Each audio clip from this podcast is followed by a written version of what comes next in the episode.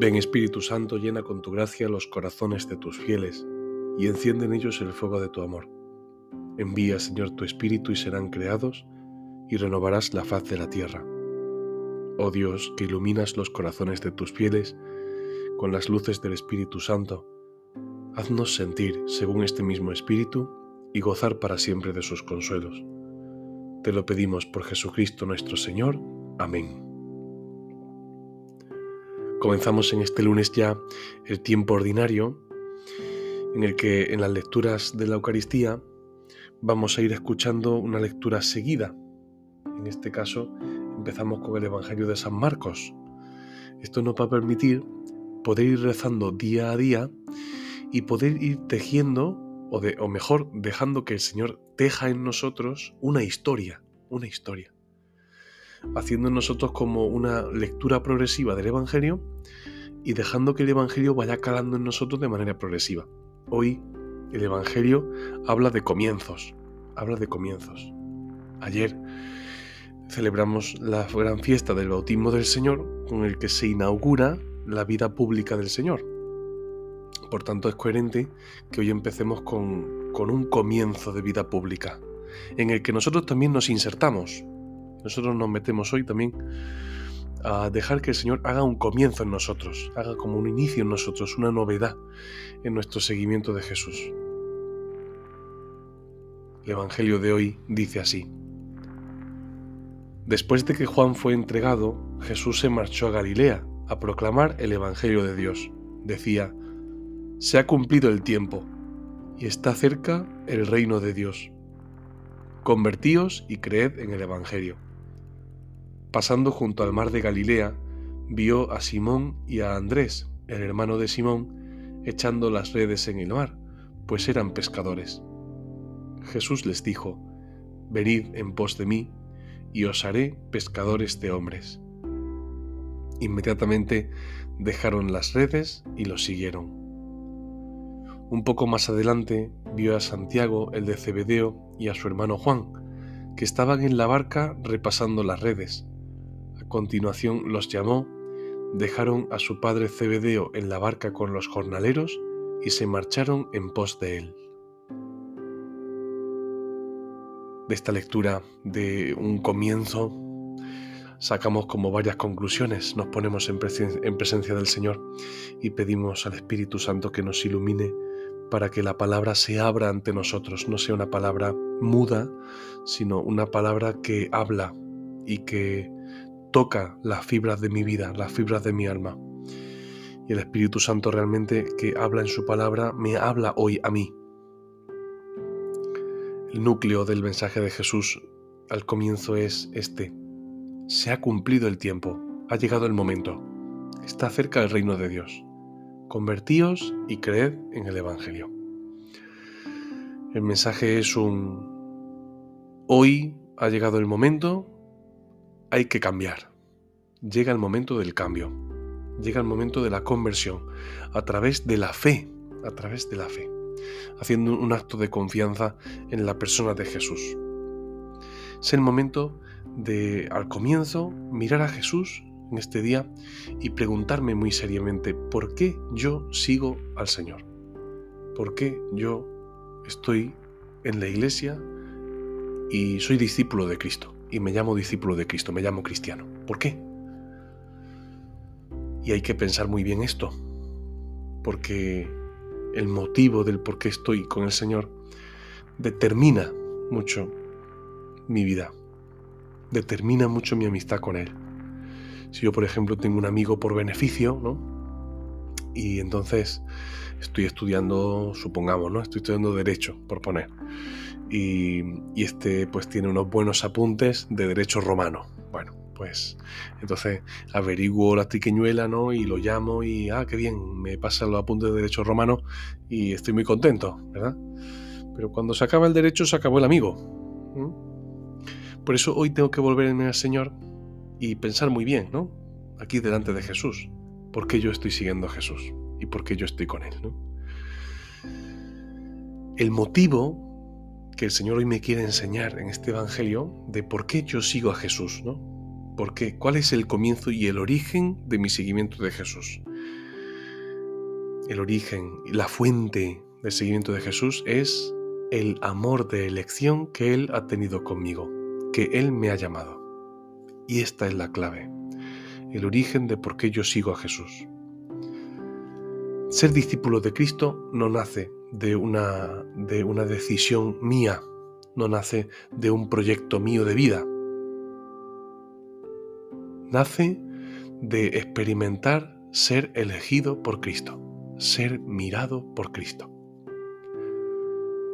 Esto lo explicaban los jesuitas y yo personalmente que pude hacer el mes de ejercicios con un jesuita muy bueno, explicaba que al final en, la oración, en la contemplación, la clave es no solamente mirar a Jesús, sino experimentar que Él te mira el misterio te mira.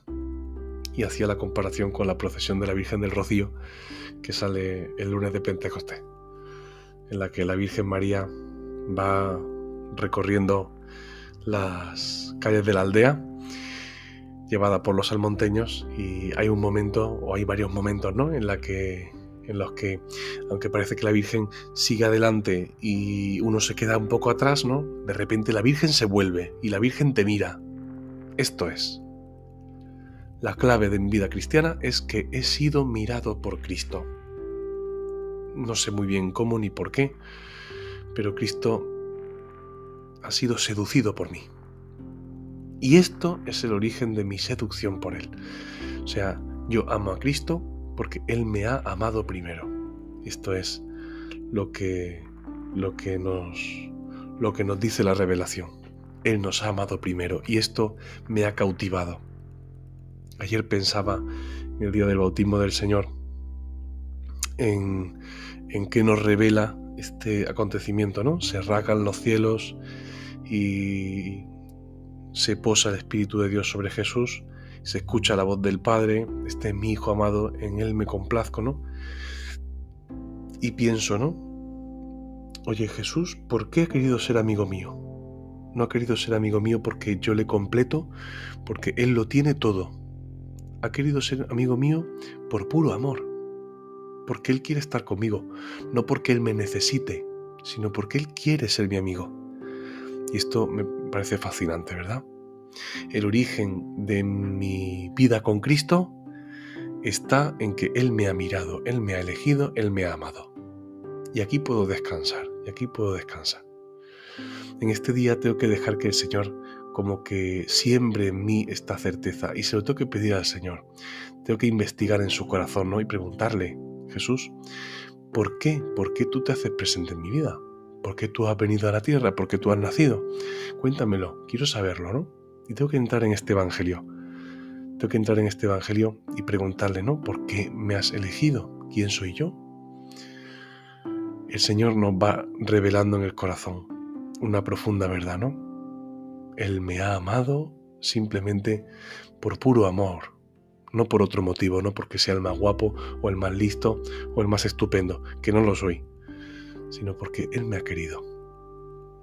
Pidamos al Señor que siembre en nosotros esta certeza.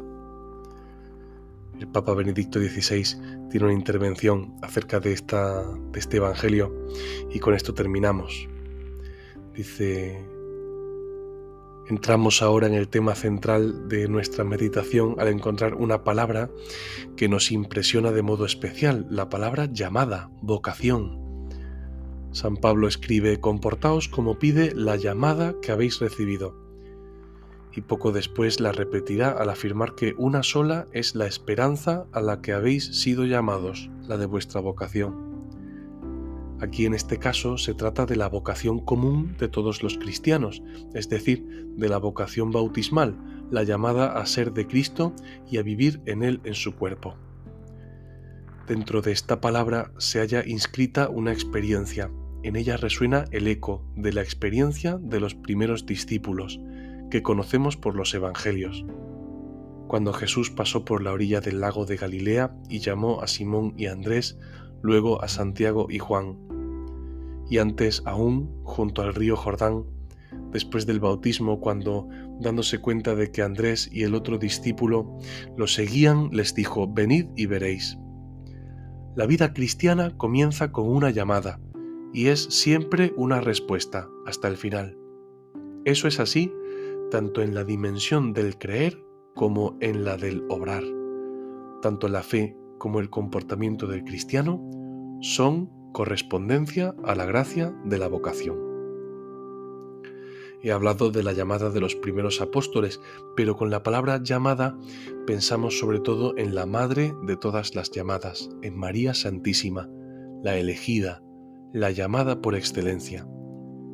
El icono de la Anunciación a María representa mucho más que ese episodio evangélico particular, por más fundamental que sea. Contiene todo el misterio de María, toda su historia, su ser, y al mismo tiempo habla de la Iglesia, de su esencia de siempre, al igual que de cada creyente en Cristo, de cada alma cristiana llamada. Al llegar a este punto, debemos tener presente que no hablamos de personas del pasado. Dios, el Señor, nos ha llamado a cada uno de nosotros. Cada uno ha sido llamado por su propio nombre. Dios es tan grande que tiene tiempo para cada uno de nosotros. Me conoce.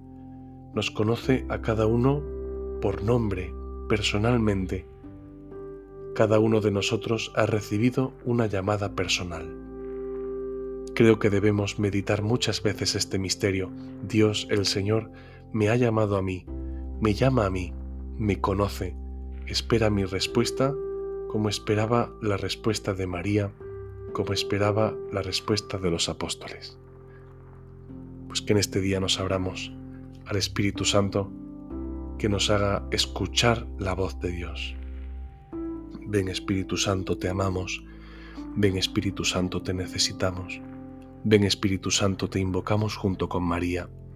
Oh Señora mía, oh Madre mía, yo me entrego del todo a ti, y en prueba de mi filial afecto, te ofrezco en este día mis ojos, mis oídos, mi lengua y mi corazón, en una palabra todo mi ser, ya que soy todo tuyo, oh Madre de bondad, guardadme y defendedme como cosa y posesión vuestra. Amén.